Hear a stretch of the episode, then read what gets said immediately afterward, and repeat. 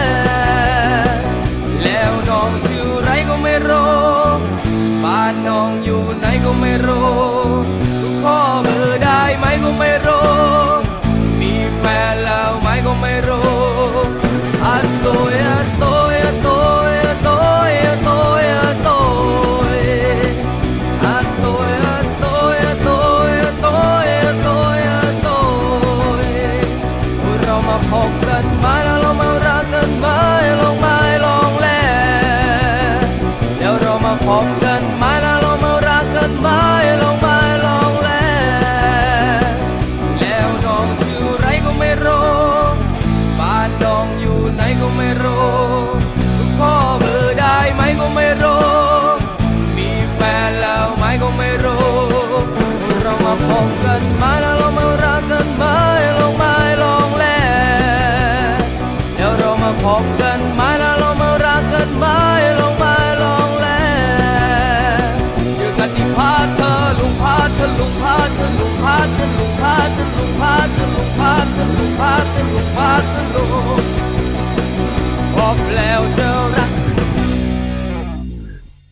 สวัสดีค่ะ คุณผู้ฟังคะต้อนรับเข้าสู่รายการภูมิคุ้มกันรายการเพื่อผู้บริโภคกับดิฉันชนะทิพไพรพงศ์ค่ะ ที่วิทยุไทย PBS www.thaipbsradio.com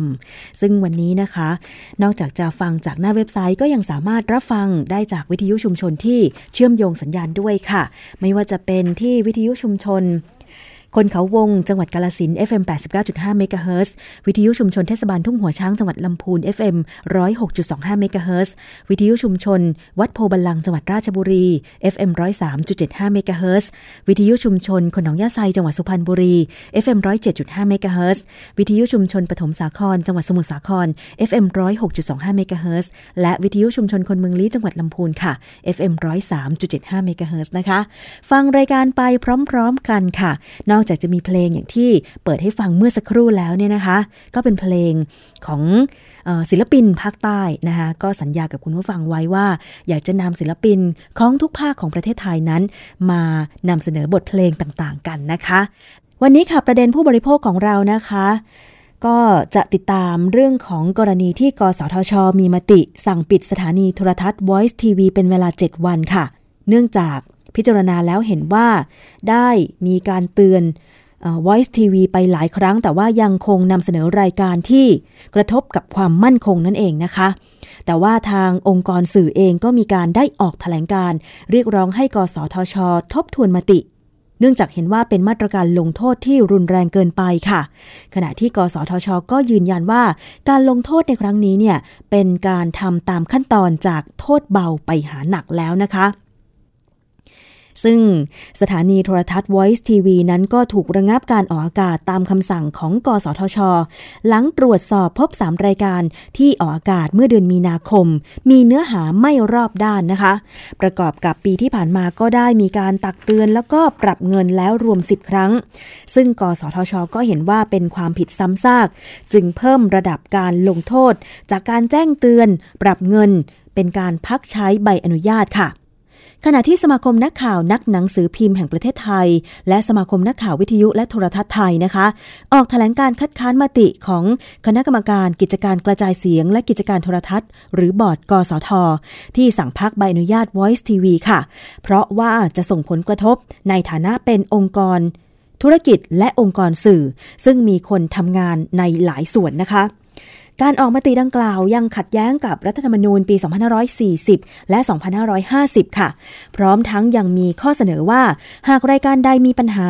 กสทช สามารถใช้กฎหมายจัดการได้ โดยไม่ต้องพักใบอนุญาตนะคะ ทางด้านสมาคมผู้ประกอบการโทรทัศน์ดิจิทัลก็ได้ ส่งตัวแทนเข้าพบกรรมการ กสทช ค่ะ แสดงข้อกังวลใจ พร้อมเสนอว่าอนาคตหากเกิดเหตุการณ์ลักษณะนี้ กสทช ควรจะเปิดโอกาสให้เจ้าของช่อง หรือว่าสมาคมผู้ประกอบการรับทราบ เพื่อนำไปสู่กระบวนการกำกับกันเองนะคะ ไปฟังเสียงของคุณสุภาพคลี่ขจาย นายกสมาคมผู้ประกอบการโทรทัศน์ดิจิทัลค่ะ แต่ว่าก็มีความแคลงใจว่า ก่อนจะถึงขั้นลงโทษประหารปิดสถานีเนี่ยมันควรจะมีขั้นตอนที่จะ ส่งสัญญาณให้รู้ว่าถ้าคุณยังดื้ออยู่ คุณจะเจอมาตรการนี้นะ เราก็เป็นห่วงว่า ตรงนั้นเนี่ยมันมีช่องว่าง มันมีช่องว่างหรือเปล่า เพราะผมไม่เชื่อว่าถ้าสถานีเขารู้ว่าถ้าไม่ปรับเปลี่ยนและยังเจออย่างนี้ ผมคิดว่าเขาไม่ทำ นั่นคือเสียงของคุณสุภาพคลี่ขจายนะคะ ในขณะที่กรรมการกสทช ก็ยืนยันว่า การลงโทษทางปกครองเป็นไปตามลำดับค่ะ โดยปีที่ผ่านมาสถานีโทรทัศน์ Voice TV ถูกเตือน แล้วก็ปรับรวม 11 ครั้ง ส่วนต้นปีนี้ยังถูกเตือนอีก 2 ครั้ง จนนำไปสู่การสั่งพักใบอนุญาตนะคะ เรื่องนี้มีคำชี้แจงจากพลโทเพียรพงษ์มานากิจ กรรมการกสทช ค่ะ ครั้งนี้ยืนยันเลยว่าไม่ได้มีใบสั่งใด ๆ กับจากทางทหาร เราพิจารณา คำร้องของทหารเนี่ยเหมือนกับคำร้องของแหล่งที่เขาร้องเรียนทั่วไปครับ เพียงแต่ของทหารเนี่ยเขาแน่นอน เพราะเขาถอดความมามีเทปมีอะไรเนี่ยนะฮะชัดเจนแล้วเราก็พิจารณาเข้ากระบวนการ เหมือนกันไม่มีรัดคิวไม่มีไม่มีอะไรมากกว่าสำหรับสถานีโทรทัศน์ Voice TV นะคะ จะกลับมาออกอากาศอีกครั้งเวลาเที่ยงคืน 1 นาที ของวันที่ 4 เมษายน 2560 ค่ะ ซึ่งผู้บริหารของ Voice TV แล้วก็ฝ่ายกฎหมายนั้น ก็อยู่ระหว่างการพิจารณาประเมินความเสียหายที่เกิดขึ้น เพื่อนำไปสู่การเตรียมฟ้องศาลแพ่งนะคะหลังจากที่ถูกระงับการออกอากาศทางหน้าจอทีวีนะคะ Voice TV เองก็มีการนำเสนอเนื้อหารายการต่างๆ ผ่านทางออนไลน์นะคะ ซึ่งหลายคนก็อาจจะสนใจในเรื่องนี้ เพราะว่าบางคนก็ อาจจะชื่นชอบบางรายการของสถานีโทรทัศน์แห่งนี้ก็เป็นได้ อันนี้ก็แล้วแต่ความชอบของประชาชนแต่ละคนใช่ไหมคะ แต่ทีนี้สิทธิของผู้ชม สิทธิผู้บริโภคเนี่ย เมื่อมีการสั่งปิดสถานีโทรทัศน์ใดโทรทัศน์หนึ่งเนี่ยนะคะ แล้วทำให้ไม่ได้รับชมรายการที่ตัวเองชื่นชอบเนี่ยนะคะ จะสามารถ สะท้อนความคิดเห็นหรือว่าเรียกร้องอะไรได้บ้าง เดี๋ยวเราจะไปติดตามนะคะ จากทางด้านของคณะอนุกรรมการคุ้มครองผู้บริโภคสื่อและโทรคมนาคม คณะกรรมการองค์การอิสระเพื่อการคุ้มครองผู้บริโภคภาคประชาชนนะคะ ซึ่งก็ได้มีการออกแถลงการเกี่ยวกับมติของกสทช ที่ มีมติปิดสถานีโทรทัศน์ Voice TV เป็นเวลา 7 วันด้วยค่ะ ค่ะและตอนนี้นะคะ คุณสุวรรณาจิตประพัฒค่ะ คณะอนุกรรมการคุ้มครองผู้บริโภคสื่อ และโทรคมนาคม คณะกรรมการองค์การอิสระเพื่อการคุ้มครองผู้บริโภคภาคประชาชน อยู่ในสายกับดิฉันแล้วนะคะ สวัสดีค่ะ คุณสุวรรณาคะสวัสดีค่ะสวัสดีค่ะค่ะท่านผู้ฟังค่ะค่ะ ขอสอบถามค่ะ เกี่ยวกับกรณีมติ ของกสทช ที่มีคำสั่งปิดสถานีสถานีโทรทัศน์ Voice TV เป็นเวลา 7 วัน ซึ่งตอนนี้ก็จอดำอยู่นะคะ แล้วก็จะกลับมาออกอากาศอีกครั้งในวันที่ 4 เมษายน ถึงแม้ว่าตอนนี้ Voice TV จะออกออกอากาศ รายการต่างๆ ทางออนไลน์ เรียกว่าเป็นออนไลน์รายการของตัวเองนะคะ ทางด้านผู้ประกอบการสื่อทีวีดิจิตอลคุณสุภาพคลี่กระจายเองก็ได้มีการไปยื่นหนังสือไปพบกับทางกรรมการ กสทชนะคะแล้วก็มีข้อกังวลใจที่ได้ไปสะท้อนความคิดเห็นทางด้านผู้บริโภคเอง บางคนก็อาจจะชื่นชอบ รายการต่างๆของ Voice TV แล้วพอตัวเองไม่ได้ดูเป็นเวลา 7 วันเนี่ยนะคะ ตรงนี้เนี่ยสิทธิของผู้บริโภค ทางด้านของคออบชนี่คิดว่าควรจะเรียกร้องอะไรอย่างไรบ้างคะที่ก่อนอื่นเลยก็ต้องเรียนว่าอันนี้เนี่ยเป็นกรณีที่เราอ่าไม่เคยพบเห็นมาก่อนนะคะ เพราะว่า เออทางกสทเนี่ยที่เป็นผู้พิจารณาเป็นผู้กำกับเรื่องเกี่ยวกับทางสื่อเนี่ยนะคะ ส่วนใหญ่เนี่ยเวลามีร้องเรียนก็จะดูเป็นรายการรายการไปนะคะ โดยที่แม้กระทั่งว่าบางเรื่องเนี่ยก็เป็นเรื่องที่เกิดความเสียหายจากผู้บริโภคสื่อเป็นอย่างยิ่งนะคะ ก็ยังยังพิจารณาเป็นรายการรายการแต่กรณีนี้เนี่ยเป็นการปิดสถานีนะคะ ซึ่ง เอ่อในกรณีของผู้บริโภคเนี่ย เราก็ถือว่าเป็นการริดรอนสิทธิเสรีภาพ การรับรู้ข้อมูลข่าวสารของประชาชน ซึ่งสิทธินี้อะนะคะได้รับการรับรองมาจากรัฐธรรมนูญทุกฉบับอะนะคะที่ผ่านมาค่ะค่ะเอ่อเพราะว่าเอ่อสิทธิการรับรู้ข้อมูลข่าวสารเนี่ย ก็โยงไปกับสิทธิเอ่อเสรีภาพของสื่อมวลชนเช่นกันนะคะคือประชาชนมีสิทธิที่จะได้รับรู้ข้อมูลข่าวสารแต่ กสทกสทชเองเนี่ยเป็นองค์กรกำกับดูแลสื่อเนี่ยนะคะ มีหน้าที่ที่จะให้ความเป็นธรรมแล้วก็ปกป้องสิทธิเสรีภาพสื่อแล้วก็ปกป้องสิทธิเสรีภาพ การรับรู้ข้อมูลข่าวสารของประชาชน ปรากฏว่าท่านก็กลายเป็นผู้ที่มาริดรอนสิทธิเหล่านี้ไปเสียเองค่ะ ค่ะ เพราะฉะนั้นเนี่ยทางด้านของคออบชอยากจะเสนออะไรเพื่อพิจารณาบ้างคะ คือสิ่งที่เราเรียกร้องก็มีอยู่สามข้อนะคะ ก็คือข้อข้อแรกเลยนะคะ ก็เราขอให้ทางกสทชกำหนดมาตรฐานในการกำกับดูแลรายการนะคะเอ่อสิ่งที่คคสชเรียกร้องนะคะ การเอ่อพิจารณากระบวนการพิจารณาก็ควรจะเท่าเทียมและเป็นธรรมเท่าเท่าๆกับเมื่อประชาชนเรียกร้องร้องเรียนนะคะขอประทานโทษค่ะเมื่อประชาชนร้องเรียนหรือคอสชร้องเรียน ก็ควรจะมีมาตรฐานในการพิจารณาที่คล้ายกันและการกำหนดลงโทษที่คล้ายกันค่ะก็จึงคิดว่าควรจะเป็นการกำหนดลงโทษแบบรายการต่อรายการมากกว่า เป็นการตัดสิทธิผู้ชมที่จะได้รับชมทั้งเอ่อรายการของสถานีนั้นไปอีกเจ็ดวันนะคะค่ะอันที่สองอะนะคะ อันนี้นะคะเอ่อเราก็เน้นเรื่องความเป็นธรรมนะคะ กับความเท่าเทียมกันนะคะ ไม่ควรจะลักหลั่นนะคะอันที่สองนะคะก็ขอให้ทางกสทชเนี่ยเพื่อเพื่อถอนมติ แล้วก็คืนสิทธิการรับรู้ข้อมูลข่าวสารของประชาชน ให้เราโดยทันทีนะคะ อันที่สามนะคะ ก็คือกสทชเนี่ย มีกระบวนการเรื่องการส่งเสริมการกำกับดูแลกันเอง แล้วก็ส่งเสริมความเข้มแข็งของผู้บริโภคสื่ออยู่แล้วนะคะค่ะแต่ยังไม่ออกมาเป็นรูปธรรมนะคะ คือการที่ถ้าเผื่อทางกสทชเนี่ย ได้ไปเน้นกระบวนการเหล่านั้นน่ะนะคะเอ่อทางกระบวนการเหล่านั้นเนี่ยทางสื่อก็จะมีกลไกที่จะควบคุมกำกับกำกับกันเองนะคะถ้าทางผู้บริโภคเนี่ย ซึ่งเป็นผู้ที่ควบคุมกำกับเนื้อหาของสื่ออีกทีหนึ่งเพราะว่าเนื้อหาของสื่อทั้งหมดเนี่ย ผู้บริโภคเป็นผู้รับดังนั้นเนี่ยค่ะผู้บริโภคควรจะมีกลไกในการที่จะมีส่วนร่วม ในการที่จะ ติติงหรือชี้แนะว่ารายการไหนเนี่ย ดีหรือไม่ดียังไง มากกว่ามาเป็นการระเบิดสิทธิผู้บริโภคโดยการตัดรายการไป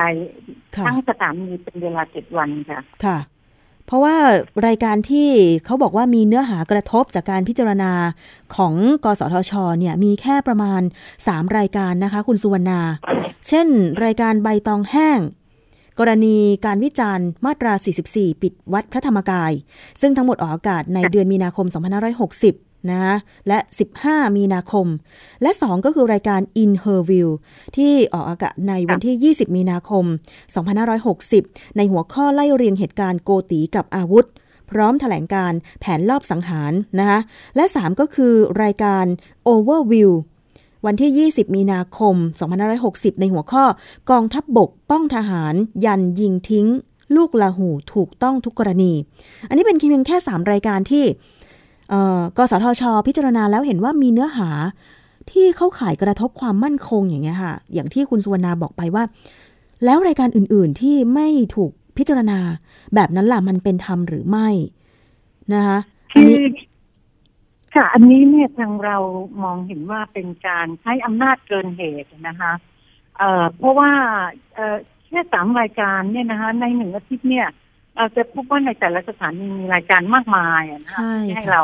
เลือกชมได้นะคะคำนี้ถ้าเกิดสามรายการเนี่ยโดยการปฏิบัติตามปกติของกสทชเนี่ย ก็จะมีการพูดคุยหรือตักเตือนกันเป็นรายการต่อรายการไปนะคะ การปิดตั้งสถานีเนี่ย จะทำให้ประชาชนอาจจะเสื่อมศรัทธาในในการปฏิบัติงานของกสทชได้ เพราะว่าทำให้รู้สึกว่ามีความลำเอียงเกิดขึ้นหรือเปล่าทำไมเอ่อเอ่อเอ่อถ้าเป็นกสชเอ่อร้องเรียนมาเนี่ยติดทั้งสถานี แต่ว่าในกรณีที่มีรายการจำนวนมากนะคะที่ทำละเมิดสิทธิของผู้บริโภค หรือว่าผิดพรบของกสทช เองด้วยซ้ำเนี่ยนะคะกับบางครั้งเนี่ยกสทชยังไม่ได้นำมาพิจารณาจริงจัง หรือยังไม่มีการลงโทษกันจริงจังเลยนะคะแต่พอเรื่องเกี่ยวกับถ้าทางกสชร้องเรียนมากับได้รับการพิจารณาแบบอย่างเข้มข้น แล้วก็ใช้มาตรการสูงสุดทันทีนะคะกับรายการเพียงแค่สามรายการ ซึ่ง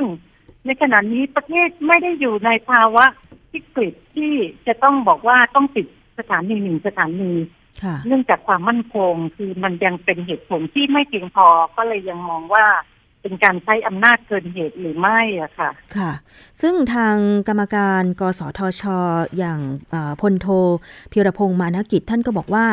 ที่ผ่านมาเนี่ยได้ดำเนินการตามขั้นตอนกับ Voice TV แล้วนะ คือเตือนแล้วก็ปรับ แต่ว่ามันบ่อยครั้งเกินไปซ้ำซากเกินไป เพราะว่า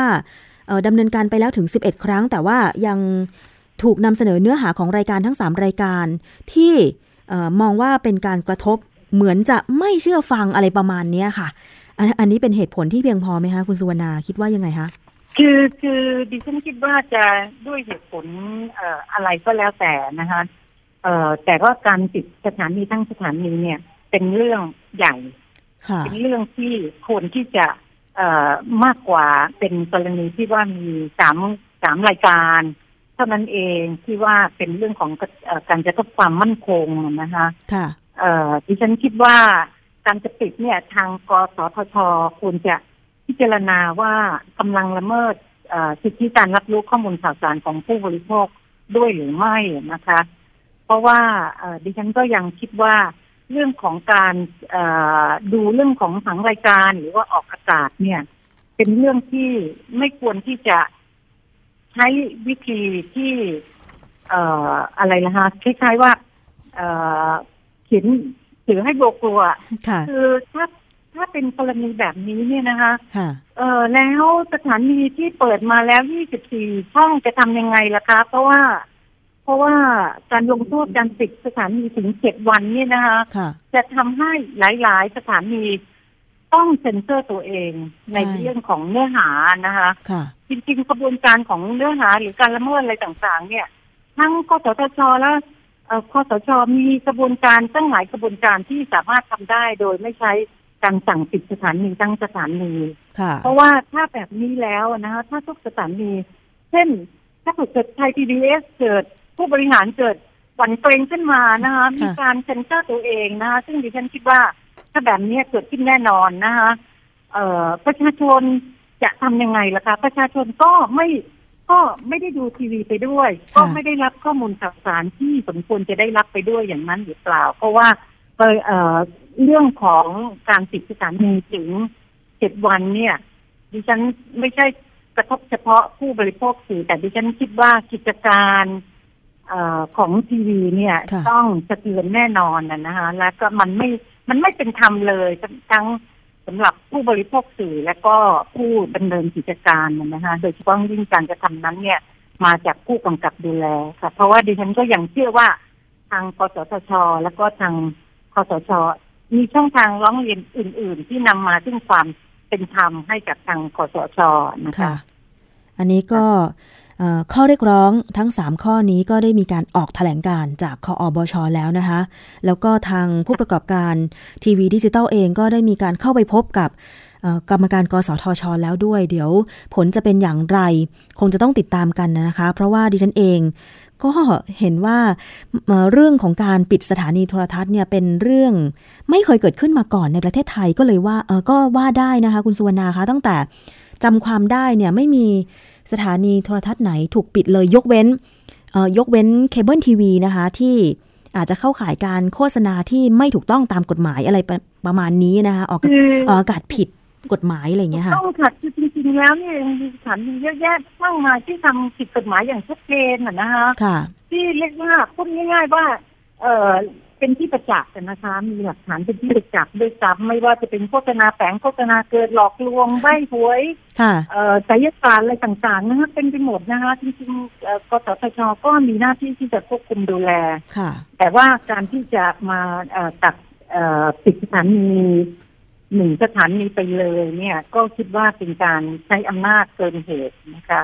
ค่ะคุณใช้อำนาจที่เท่าเทียมเป็นธรรมและเอ่ออธิบายได้กับประชาชนได้อะนะคะเอ่อดิฉันคิดว่าเป็นการกระทำที่เกินเหตุ เพราะว่ามีสถานีที่และรายการเยอะแยะมากมาย ที่ว่าทำผิดกฎหมาย อย่างเช่นใบหวย เช่นไสยศาสตร์เช่น เรื่องของการหลอกลวง โฆษณาเกินเวลานะคะค่ะเอ่อต่างๆเนี่ยนะคะ จริงๆเอ่อกสทชต้อง ต้องมีหลักการมีมาตรการที่ถือว่าเป็นมาตรการเดียวกันนะคะ ในการพิจารณาและลงโทษกำหนดโทษนะนะคะค่ะ ซึ่งดิฉันยังไงก็ยังเห็นว่าเอ่อการที่ปิดสถานีเนี่ยเอ่ออธิบายไม่ได้นะคะเอ่อคือถ้าเปิดจะทำอะไรก็แล้วแต่เนี่ย ในการละเมิดสิทธิการรับรู้ข้อมูลข่าวสารของประชาชนต้องอธิบายได้ แต่ปิดทั้งสถานีเป็นเวลาเจ็ดวัน เพราะรายการสามรายการเนี่ย ดิฉันคิดว่าอธิบายไม่ได้นะคะค่ะเอ่ออันนี้ไม่มีเหตุผลเพียงพอนะคะ เพราะว่าดิฉันก็คิดว่าทางเอ่อช่องทางเอ่อที่จะหาความยุติธรรมให้กับทางคอสชนะคะและกสทชย่อมมีช่องทางอื่น ๆ ที่เป็นช่องทางเกี่ยวกับความยุติธรรมเนี่ยค่ะทำได้อยู่แล้วนะคะค่ะค่ะ เอาละค่ะ นี่เป็นข้อเรียกร้องนะคะของคออบช เกี่ยวกับมติของกสทช ที่ปิดสถานีโทรทัศน์ Voice TV เป็นเวลา 7 วัน ซึ่งเดี๋ยวเรามาตามกันต่อนะคะ คุณสุวรรณาคะกรณีนี้ถือค่ะเป็นกรณีศึกษาวงการสื่อของประเทศไทยเลยก็ว่าได้กับการกำกับดูแลสื่อของกสทชนะคะ วันนี้ขอบพระคุณค่ะแล้วก็ดิฉันคิดว่าเป็นเอ่อเอ่อก็อยากจะเรียกร้องให้ผู้บริโภคสื่อนะคะ ว่าเอ่อไม่ว่าท่านจะเป็นผู้ที่ดูรายการ ของ Voice หรือไม่ใช่ของ Voice นะคะสิทธิเสรีภาพในการรับรู้รับรู้ข้อมูลข่าวสารเป็นเรื่องสำคัญนะคะเอ่อทางเอ่อประชาชนเนี่ยเอ่อจะต้องช่วยกันปกป้องเพื่อที่จะทำให้ประเทศนี้มีสิทธิเสรีภาพ ที่เราจะได้รับข้อมูลที่ถูกต้องนะคะ ถ้าเกิดว่ากสทชลงโทษแบบนี้ แล้วสถานีอื่นไม่กล้าที่จะทำรายการที่จะ พูดความจริงนะคะค่ะกับประชาชนจะเกิดอะไรขึ้นล่ะคะเท่ากับว่าเรากลับไปสู่ยุคที่โดนปิดหูปิดตาอีกอะค่ะค่ะก็เรียกร้องให้ประชาชนช่วยกันตรวจสอบนะคะค่ะองค์กรกสทชด้วยค่ะ ค่ะ ขอบพระคุณคุณสวรรณาจิตประพัฒน์มากเลยค่ะ ที่วันนี้กรุณาให้เวลาพูดคุยกับรายการภูมิคุ้มกันรายการเพื่อผู้บริโภคนะคะ ขอบพระคุณค่ะ ขอบคุณค่ะ ค่ะ สวัสดีค่ะ นั่นแหละค่ะ คุณผู้ฟังก็เป็นอีกหนึ่งกรณีศึกษานะคะ กับวงการสื่อของประเทศไทย เอาละค่ะช่วงนี้เราจะพักรายการกันครู่หนึ่งนะคะ เดี๋ยวช่วงหน้ากับรายการภูมิคุ้มกันนะคะไปฟังเพลงกันก่อน แล้วก็มีเนื้อหาเกี่ยวกับเรื่องของกฎหมายที่ออกโดยให้ผู้โดยสารคาดเข็มขัดนิรภัยบนรถทุกที่นั่งนะคะ เดี๋ยวช่วงหน้ามีรายงานกันค่ะ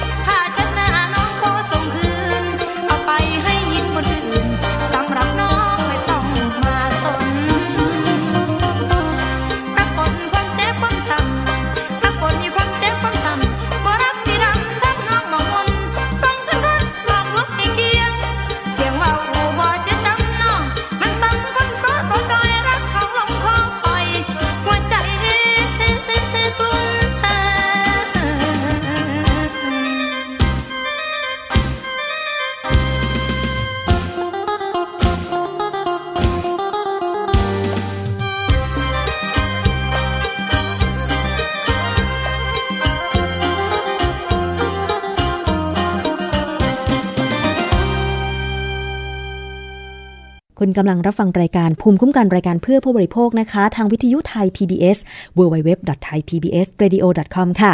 นอกจากเนื้อหาสาระนะคะ ก็ยังมีเพลงเพราะๆแบบนี้นำเสนอกันอีก มาดูเรื่องของกฎหมายที่ให้ผู้โดยสารต้องคาดเข็มขัดนิรภัย ที่มีผลบังคับใช้มาตั้งแต่ปี 2554 ค่ะ แต่ก็ไม่มีการบังคับใช้อย่างจริงจัง จนกระทั่งรัฐบาลประกาศใช้มาตรา 44 ขึ้นมาบังคับ เพื่อให้เกิดผลในทางปฏิบัติ นะคะจากที่ต้องคาดเข็มขัดนิรภัย คนขับและเบาะข้างคนขับเท่านั้น ตอนนี้นะคะ ผู้โดยสารที่โดยสารรถยนต์ ทั้งรถส่วนบุคคล และรถสาธารณะเช่นรถตู้นะคะ ต้องคาดเข็มขัดนิรภัย เมื่อขึ้นไปนั่งบนรถด้วยเพื่อป้องกันเวลาเกิดอุบัติเหตุแล้ว จะได้รับบาดเจ็บรุนแรงหรือว่าเสียชีวิตนั่นเองนะคะ แต่ว่าในทางปฏิบัติ การสำรวจของทีมข่าวไทย PBS หลายพื้นที่ในกรุงเทพมหานครค่ะ ยังพบว่าผู้โดยสารรถแท็กซี่หลายคน ยังไม่คาดเข็มขัดนิรภัย ไปติดตามรายงานเรื่องนี้ค่ะ จากคุณนิตยากีรติเสริมสินนะคะจากการเฝ้าสังเกตของทีมข่าวไทย PBS บริเวณจุดรับผู้โดยสารแท็กซี่ บริเวณสถานีรถไฟฟ้าหมอชิดกว่า 1 ชั่วโมง พบว่าผู้โดยสารเกือบร้อยละ 90 เมื่อขึ้นรถแท็กซี่จะไม่คาดเข็มขัดนิรภัยทันที และคนขับก็ยังไม่มีการกล่าวเตือนให้คาดเข็มขัดนิรภัยกับผู้โดยสาร ปัจจุบันผู้โดยสารหลายคนยอมรับว่ายังไม่ชินกับการสวมเข็มขัดนิรภัยมากนัก แม้ขณะนี้จะมีการประกาศใช้แล้ว ก็เวลาขึ้นแท็กซี่ก็บอกที่แล้วก็เขาก็ไปไม่ได้มีไม่ได้มีการบอกอะไรทั้งสิ้น ก็ปกติใช่คนที่บอกไหมคะไม่บอกไม่ได้บอกครับไม่ได้บอกแล้วตัวเราอะคะอ่าก็พอทราบแต่ว่าเห็นเขาไม่ค่อยเข่งอะไรก็ ก็ใช้ชีวิตเหมือนเดิมปกติไม่ไม่ได้เปลี่ยนแปลงอะไรมาก ทีมข่าวไทย PBS ลองนั่งบนรถแท็กซี่คันหนึ่ง และพบว่าคนขับรถแท็กซี่คันนี้ แจ้งให้สวมเข็มขัดนิรภัยทันที เพราะถ้าไม่คาดเข็มขัดนิรภัยต้องตกลงกับผู้โดยสาร หากถูกจับต้องร่วมกันชำระค่าปรับ และจะไม่พยายามรับผู้โดยสารเกินจำนวนเข็มขัดนิรภัย คือบางทีในยผู้โดยสารเนี่ยขึ้นมาเนี่ยจะขึ้นมาเกินอัตราครับ ขึ้นมาบางทีก็ห้าคนหกคนครับ ทีเนี้ยมันมันมันเกินอัตราบางทีเราเราก็บอกผู้โดยสารบอกว่า ผมรับได้ไหมครับ ผมไม่ไม่ขอรับได้ไหมครับ อย่างเงี้ย มันมันมันเกินนะฮะคือน้ำหนักรถก็โหลดมาแค่น้ำหนักก็บางทีก็ห้าคนรวมทั้งคนขับอย่างเงี้ยมันน้ำหนักเกินแล้วแล้วพี่บอกเขายังไงบ้างคะถ้าเจอเหตุการณ์แบบนั้น เจอเหตุการณ์อย่างนั้นผมก็บอกว่า มันเดี๋ยวนี้เขามีมาตรการมาใหม่นั้นนะครับ ว่าข้างหลังนั่งสาม ข้างหน้าหนึ่งผู้โดยสาร คือเต็มที่ก็สี่คน กรมการขนส่งทางบกชี้แจงว่าแท็กซี่ต้องบรรทุกผู้โดยสารทั้งคันไม่เกิน 5 คน รวมทั้งคนขับ และทุกที่นั่งต้องมีเข็มขัดนิรภัย หากฝ่าฝืนคนขับจะมีความผิดฐานยินยอม ส่วนผู้โดยสารจะมีความผิดฐานไม่คาดเข็มขัดนิรภัย ปรับคนละไม่เกิน 500 บาท โดยขณะนี้อยู่ระหว่างการประชาสัมพันธ์ให้ติดตั้งเข็มขัดนิรภัยครบทุกที่นั่ง ภายในเดือนนี้ ส่วนที่รถนะฮะที่จดทะเบียนตั้งแต่ 1 มกราห้าสี่ตั้งแต่ปี 54 ถึงปัจจุบัน ตรงนี้เนี่ยนะครับจะเป็นรถเก๋งรถ 4 ประตูนะครับรถที่เราใช้อยู่เนี่ยจะต้องมีเข็มขัดนิรภัยทุกที่นั่งนะครับนนี่นี่นี่คือความชัดเจนแล้วเรามั่นใจว่ารถที่ เราท่านใช้กันอยู่ทุกวันเนี่ยติดตั้งเป็นไปตามประกาศอยู่แล้ว เพราะมันเป็นประกาศเดิมนะครับอธิบดีกรมการขนส่งทางบกเปิดเผยอีกว่าการจดทะเบียนรถแท็กซี่ มีอายุการใช้งานได้ไม่เกิน 9 ปี ดังนั้นในปัจจุบันเข็มขัดนิรภัยต้องมีครบทุกที่นั่ง ขณะที่ปัจจุบัน เฉพาะกรุงเทพมหานคร มีรถแท็กซี่มากถึง 1 1 0 0 0 0 คัน นิตยากิรติเสริมสินไทย PBS รายงาน ค่ะ และเสียงจากรายงานก็คือเสียงของคุณธีรุธละเขียวผู้โดยสารแท็กซี่ คุณสุเทพมีทรัพย์คนขับแท็กซี่นะคะ จะเห็นได้ว่าก็ยังคงไม่คาดเข็มขัดนิรภัยเมื่อใช้บริการแท็กซี่กันอยู่นะคะ คือบางคนก็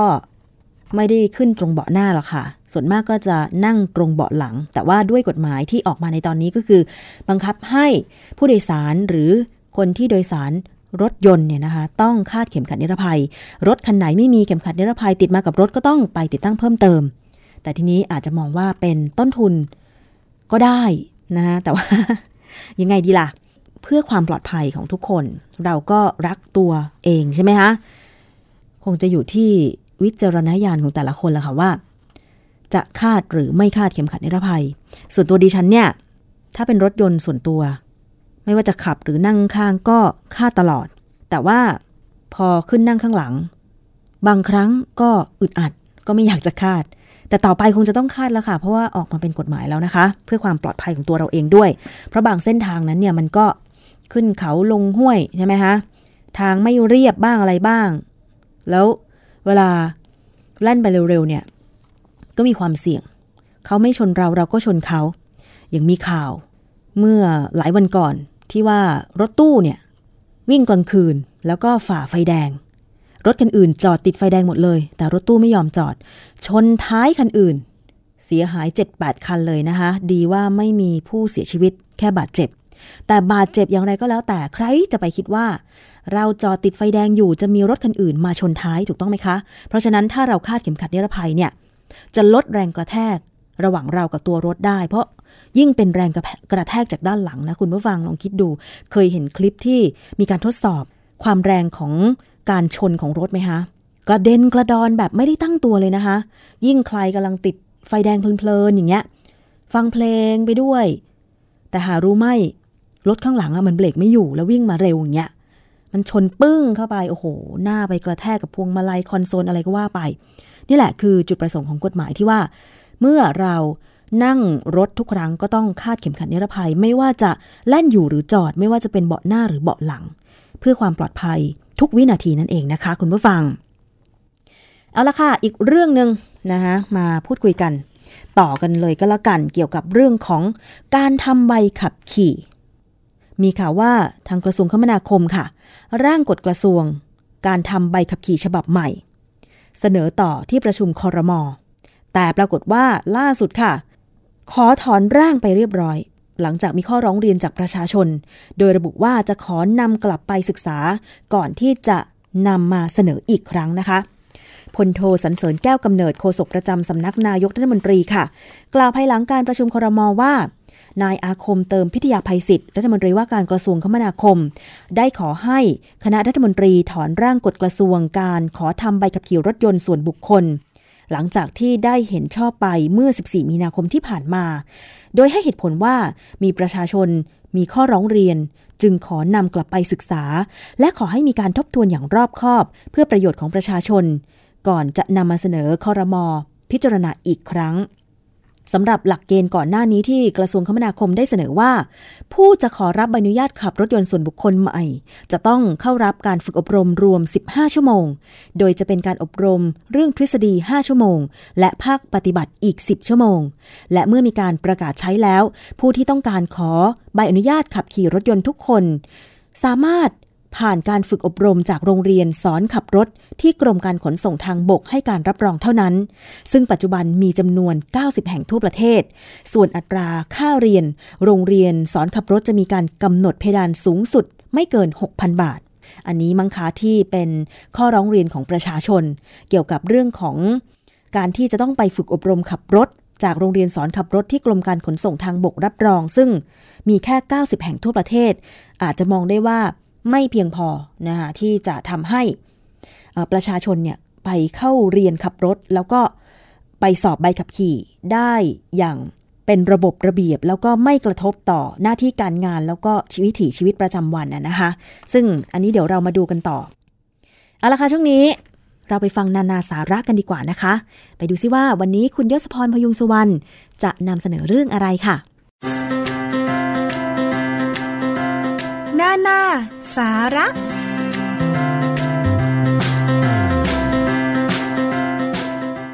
ต้อนรับคุณผู้ฟังเข้าสู่ช่วงนานาสาระ กับผมยศพรพยุงสุวรรณนะครับ วันนี้สิ่งที่นานาสาระจะมานำเสนอให้คุณผู้ฟังได้ติดตามรับฟังนะครับ ก็เป็นเรื่องที่เรามีโอกาสนำเสนอต่อเนื่องมาหลายตอน เรื่องที่ว่าก็คือเรื่องที่เกี่ยวกับผู้สูงอายุผู้สูงวัยนะครับ ยุคนี้สมัยนี้ผู้สูงอายุผู้สูงวัยมีจำนวนเพิ่มมากขึ้น สังคมผู้สูงวัยก็เป็นสังคมที่เรากำลังก้าวเดินเข้าไปสู่จุดนั้นนะครับ เพราะฉะนั้นการตั้งรับ หรือการดูแลผู้สูงอายุผู้สูงวัย ในบ้านของเรา หรือแม้กระทั่งเราเองที่เตรียมตัว สำหรับการเป็นผู้สูงอายุในอนาคต ก็เป็นสิ่งที่เราต้องวางแผนไว้นะครับ สิ่งที่ผู้สูงอายุมักจะเจอก็คือเรื่องของโรคภัยไข้เจ็บนะครับนานาสาระได้มีโอกาสนำเสนอเมื่อช่วงที่ผ่านมา คือเรื่องเกี่ยวกับโรคความดันโลหิตสูง เป็นโรคที่ผู้สูงอายุเนี่ยจะต้องเผชิญกันจำนวนไม่น้อยเลยนะครับ วันนี้เราจะมาว่ากันต่อที่อีกโรคหนึ่ง ซึ่งก็พบได้เยอะเหมือนกันในผู้สูงอายุ โรคที่ว่านี้ก็คือโรคอัลไซเมอร์ครับ มีหลาย ๆคำถามที่ถามมาเกี่ยวกับโรคอัลไซเมอร์นะครับนานาสาระได้มีโอกาส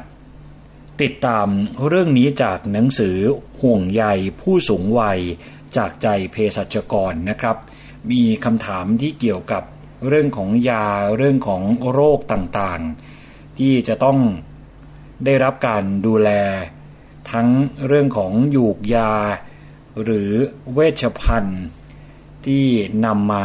ดูแลผู้ป่วย วันนี้ก็อย่างที่บอกไปจะเน้นที่โรคอัลไซเมอร์นะครับ ก็มีหลาย ๆคำถามที่เกิดขึ้นหนึ่งในคำถามคำถามหนึ่งที่ค่อนข้าง น่าสนใจเกี่ยวกับโรคอัลไซเมอร์ก็คือว่า มีคุณยายคนหนึ่งนะครับอายุ 78 ปี มักลืมว่ากระเป๋าสตางค์ของตัวเองเนี่ยอยู่ตรงไหน คือไปวางไว้แล้วก็ไม่รู้ว่าวางไว้ที่ไหนคำถามก็คือว่าคุณยายท่านนี้เนี่ยเป็นอัลไซเมอร์หรือไม่นะครับ จากคำถามนี้เภสัชกรเนี่ยเขาก็ตอบว่า อาการ หลงลืมนี้เนี่ยอาจไม่ใช่อาการของโรคอัลไซเมอร์เสมอไป ผู้สูงอายุเนี่ยสามารถจะมีอาการหลงลืมตามวัยได้ อาการหลงลืมหรือจำไม่ได้ในเรื่องเล็กๆ น้อยๆ ที่ไม่มีผลกระทบต่อการดำเนินชีวิตนะครับ อย่างเช่น วางของไว้แล้วจำไม่ได้ว่าวางที่ไหน หรือจำชื่อเพื่อนเก่าที่ไม่ได้เจอกันนานไม่ได้ สิ่งเหล่านี้เนี่ยไม่ถือว่าเป็นโรคอัลไซเมอร์ แต่ถ้าอาการหลงลืมนั้นนะครับทำให้เกิดความบกพร่องในการดำเนินชีวิตประจำวัน มีการเปลี่ยนแปลงบุคลิกภาพ และพฤติกรรมต่างๆ อย่างชัดเจน ตรงนี้ให้สงสัยนะครับว่าจะเป็นโรคอัลไซเมอร์ อาการเหล่านี้เนี่ยก็มีอาการประมาณนี้นะครับ ลองให้คุณผู้ฟังสังเกตคนที่อยู่รอบข้างโดยเฉพาะ ผู้สูงอายุว่ามีอาการเหล่านี้หรือไม่ ซึ่งถ้ามีอาการเหล่านี้ก็พอจะสันนิษฐานได้ว่า อาจจะเข้าข่ายเป็นโรคอัลไซเมอร์นะครับ อย่างแรกเลยก็คือลืมในสิ่งที่เพิ่งเรียนรู้ใหม่ ๆจำเหตุการณ์ที่เพิ่งเกิดขึ้นมาไม่ได้ เช่น กินข้าว แต่บอกว่ายังไม่ได้กิน คือกินข้าวแล้วนะครับ แต่บอกว่ายังไม่ได้กิน หรืออย่างการพูดเรื่องเดิมประโยคเดิมซ้ำๆหรือพูดวกวนในเรื่องเก่า นี่ก็เป็นอีกอาการหนึ่งที่พอจะสันนิษฐานได้นะครับว่าโรคอัลไซเมอร์อาจจะมาเยือนแล้ว หรือมีปัญหาในการใช้ภาษา ลืมชื่อสิ่งของหรือศัพท์บางคำต้องการปากกาก็บอกว่า ต้องการกระเป๋านะครับ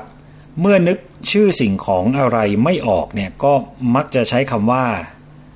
ไอ้นั่น ไอ้นี่ บ่อยๆ หรือพูดตะกุกตะกัก เพราะนึกถึงคำที่ตัวเองใช้พูดเนี่ยไม่ได้ นี่ก็เป็นอีกปัญหาหนึ่งในเรื่องของการใช้ภาษานะครับ หรือมีการตัดสินใจผิดไป หรือหลงทางเมื่อออกจากบ้าน คือหาทางกลับบ้านไม่ถูก ขับรถวนไปวนมานะครับ ไม่รู้ว่าจะไปทางไหนจำทางไม่ได้ เคยขึ้นรถประจำทางหรือรถยนต์รับจ้าง เคยขึ้นได้ แต่ปัจจุบันเนี่ยก็ทำไม่ได้ คือพฤติกรรมที่เปลี่ยนไป ก็บ่งบอกถึงอาการของโรคอัลไซเมอร์ที่อาจจะมาเยือนแล้วนะครับ ไม่สามารถทำกิจกรรมบางอย่างที่เคยทำด้วยตัวเองเนี่ยได้ เช่น เปิด ปิดโทรทัศน์ วิทยุ หรือใช้โทรศัพท์ ไม่สามารถทำกิจวัตรประจำวันเกี่ยวกับการดูแลตัวเอง อย่างเช่น อาบน้ำแปรงฟัน แต่งตัว ใส่เสื้อผ้า หรือมีการกระทำที่เปลี่ยนไปนะครับ เช่น ใส่รองเท้าขึ้นเตียงนอนเป็นต้น อาการเหล่านี้ก็พอจะสันนิษฐานได้ มีพฤติกรรมและบุคลิกภาพเปลี่ยนแปลงไป เช่นอารมณ์หงุดหงิด โมโหง่าย เมื่อมีคนทำอะไรให้ไม่ถูกใจ มีอาการก้าวร้าวพูดจาหยาบคายทั้งที่แต่ก่อนเนี่ยไม่เคยเป็น หรือกลายเป็นคนเฉยชาไม่กระตือรือร้น มีอาการวิตกกังวล ซึมเศร้า หูแว่วหรือว่าเห็นภาพหลอนต่างๆได้ นี่คืออาการที่พอจะสันนิษฐานได้เบื้องต้น ว่าโรคอัลไซเมอร์อาจจะกำลังมาเยือนคนในครอบครัวของเรานะครับ โดยเฉพาะผู้สูงอายุผู้สูงวัยได้ ในผู้ป่วยโรคอัลไซเมอร์เนี่ยเขาบอกว่าอาการเหล่านี้เนี่ยจะค่อยเป็นค่อยไป และมักจะรุนแรงขึ้นเรื่อยๆ จนในที่สุดเนี่ยผู้ป่วยจะไม่สามารถดำเนินชีวิต ด้วยตัวเองได้นะครับ นี่คือสิ่งที่เราจะต้องหมั่นสังเกตคำถามต่อมาก็คือว่าโรคอัลไซเมอร์เนี่ยคือโรคสมองเสื่อมที่เกิดขึ้นในผู้สูงอายุใช่หรือไม่นะครับคำตอบก็คือการเสื่อมของสมองเนี่ยสามารถเกิดขึ้นได้จากหลายสาเหตุ มีทั้งที่ทราบและไม่ทราบสาเหตุที่ชัดเจน โรคอัลไซเมอร์เนี่ยเป็นโรคที่เกิดจากการเสื่อมของสมอง ที่ไม่ทราบสาเหตุชัดเจน ที่พบได้มากที่สุดนะครับ โดยเฉพาะในผู้สูงวัย แต่การเสื่อมของสมองเนี่ยยังอาจเกิดจากสาเหตุอื่น ๆ ได้ด้วย เช่น เกิดจากโรคหลอดเลือดสมอง มีการติดเชื้อในสมอง เกิดเนื้องอกในสมองนะครับ มีภาวะน้ำข้างในสมอง สมองถูกกระทบกระเทือนอย่างรุนแรง เกิดจากการขาดสารอาหารบางชนิด เช่น วิตามิน B หรือเกิดจากโรคพิษสุราเรื้อรัง นี่คือการเสื่อมของสมองที่เป็นสาเหตุอื่นๆ ซึ่งการเสื่อมของสมองจากสาเหตุที่ว่านี้เนี่ยนะครับก็จะสามารถเกิดขึ้นในวัยใดๆเนี่ยก็ได้ ซึ่งสิ่งเหล่านี้ก็ต้องหมั่นสังเกตดูตัวของเราเองด้วยทั้งทั้งที่อายุยังน้อยอยู่ก็สามารถ จะดูแลสมองของเราเพื่อลดโอกาสในการเกิดโรคอัลไซเมอร์นะครับคุณผู้ฟัง คราวนี้คำถามที่สำคัญอย่างหนึ่งก็คือว่าโรคอัลไซเมอร์พอเป็นแล้วเนี่ยจะสามารถรักษาหายหรือไม่คำตอบนะครับก็คือว่าในปัจจุบัน โรคอัลไซเมอร์เนี่ยยังไม่สามารถรักษาให้หายได้ การรักษาโดยการใช้ยานั้นก็เพื่อทำให้ความจำและการทำงานของสมองเสื่อมช้าที่สุด ช่วยแก้ไขปรับอารมณ์และพฤติกรรมของผู้ป่วยทำให้ผู้ป่วยช่วยเหลือตัวเองได้นะครับ และที่สำคัญก็คือทำให้คุณภาพชีวิตของผู้ป่วย และคนดูแลผู้ป่วยดีขึ้น คราวนี้ถ้ามีญาติผู้ใหญ่ที่สงสัยนะครับว่าจะเป็นหรือเป็นโรคอัลไซเมอร์ ลูกหลานอย่างเราเนี่ยควรจะให้การดูแลอย่างไรบ้าง อย่างแรกเลยครับคุณผู้ฟังควรจะพาไป พบคุณหมอเพื่อทำการวินิจฉัยให้แน่นอน เพราะว่าภาวะสมองเสื่อมนั้น ก็อาจจะเกิดขึ้นได้จากสาเหตุอื่น ๆ อย่างที่ได้ว่ามาแล้วนะครับเมื่อสักครู่นี้ โดยที่สาเหตุบางอย่าง สามารถรักษาหรือว่าป้องกันได้ ซึ่งต่างจากโรคอัลไซเมอร์ ในกรณีที่ได้รับการวินิจฉัยแล้วนะครับว่าเป็นโรคอัลไซเมอร์ ตัวของญาติหรือคนดูแลเนี่ยควรจะทำความเข้าใจถึงสภาวะของผู้ป่วย พฤติกรรมของผู้ป่วยนี่อาจจะเปลี่ยนไประหว่างที่โรคดำเนินไป ผู้ป่วยมักมีปัญหาในเรื่องของการนอนหลับนะครับ เช่น นอนหลับตอนกลางวัน แต่มักตื่นในตอนกลางคืน หรือมีความผิดปกติในการควบคุมการขับถ่าย นี่คืออาการที่จะเจอได้ในผู้ป่วยโรคอัลไซเมอร์ ญาติหรือว่าผู้ดูแลเนี่ยต้องทราบนะครับว่าการใช้ยารักษาในระยะแรก ๆ นั้นเนี่ยดูจะให้ผลดี แต่พอโรคดำเนินต่อไป การใช้ยาอาจจะไม่ได้ผล ญาติหรือว่าคนดูแลเนี่ยก็ไม่ต้องกดดันผู้ป่วยนะครับ เพราะว่า พอกดดันมากๆเนี่ยจะทำให้ผู้ป่วยเกิดความเครียด และเกิดปัญหาทางพฤติกรรมตามมาได้ เพราะฉะนั้นในการดูแลเกี่ยวกับการดำเนินชีวิตของผู้ป่วยในโรคนี้เนี่ยนะครับ ก็มีคำแนะนำสำหรับคุณผู้ฟังที่อาจจะมีผู้ป่วยอยู่ในบ้านนะครับ อย่างแรกเลยก็คือพยายามจัดของต่างๆไว้ที่เดิม อย่าไปเปลี่ยนที่บ่อยนะครับ ไม่ควรเปลี่ยนคนดูแลผู้ป่วยเนี่ยบ่อย เพราะว่าอาจจะทำให้ผู้ป่วยสับสน และเกิดความหวาดกลัวได้ ควรจัดสิ่งแวดล้อมรอบตัวผู้ป่วยเนี่ยให้เหมาะสมนะครับไม่ควรปล่อยให้ผู้ป่วยอยู่ในที่มืดมืดเพราะว่าผู้ป่วยอาจเกิดความหวาดกลัว ผู้ป่วยบางรายเนี่ยอาจจะเดินเพ่นพ่านมาก ไม่ค่อยอยู่กับที่ บางครั้งเนี่ยอาจจะเดินไปเรื่อย จนหายออกจากบ้าน แล้วกลับไม่ถูก ซึ่งอาจจะแก้ไขด้วยการใส่กำไลข้อเท้าที่มีเสียง หรือจัดทำทางเดินให้ผู้ป่วยเดินแล้ววนกลับมาที่เดิมได้นะครับ โดยสิ่งสำคัญที่สุดก็คือว่าญาติหรือผู้ดูแลเนี่ยต้องพยายามทำความเข้าใจถึงพฤติกรรมของผู้ป่วย ต้องมีจิตใจเข้มแข็ง อดทน แล้วก็พึงระลึกเสมอนะครับว่าการรักษาต่างๆ จะมีประโยชน์เฉพาะในกรณีที่อาการผู้ป่วยยังไม่รุนแรงมาก แต่ในกรณีที่ผู้ป่วยมีอาการรุนแรงมากแล้วเนี่ยนะครับ สิ่งที่ญาติหรือคนดูแลจะทำได้ ก็คือคอยประคับประคอง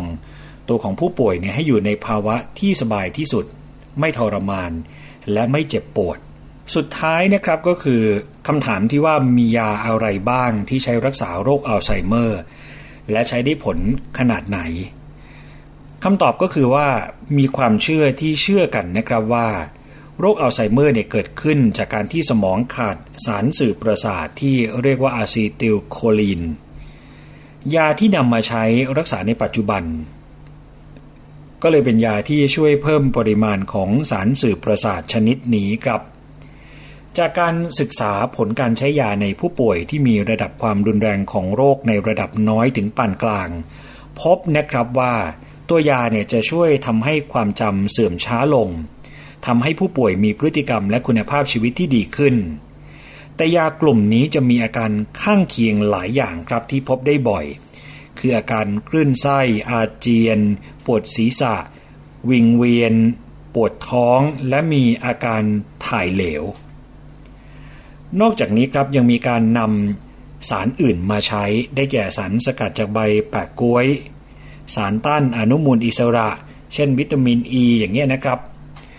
โดยสารเหล่านี้เนี่ยต้องใช้ในขนาดสูงจึงจะให้ผลในการรักษา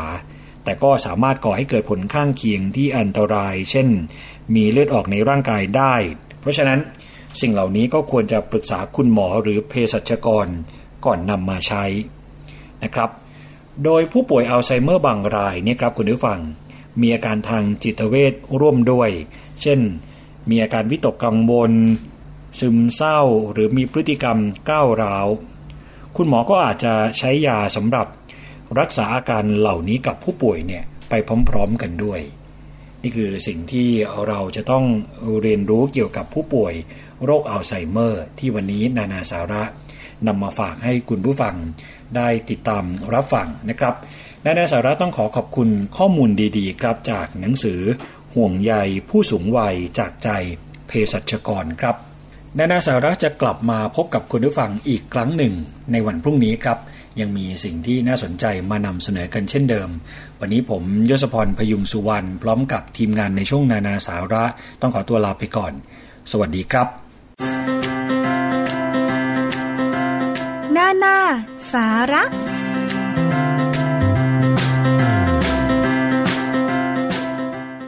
ช่วงเวลาของรายการภูมิคุ้มกันรายการเพื่อผู้บริโภคกับดิฉันชนะทิพไพรพงศ์นะคะ วันนี้ขอบคุณมากเลยสำหรับการติดตามรับฟัง ทุกเรื่องราวหวังว่าจะเป็นประโยชน์กับคุณผู้ฟังนะคะ ลากันไปก่อนค่ะ วันนี้หมดเวลาแล้ว สวัสดีค่ะ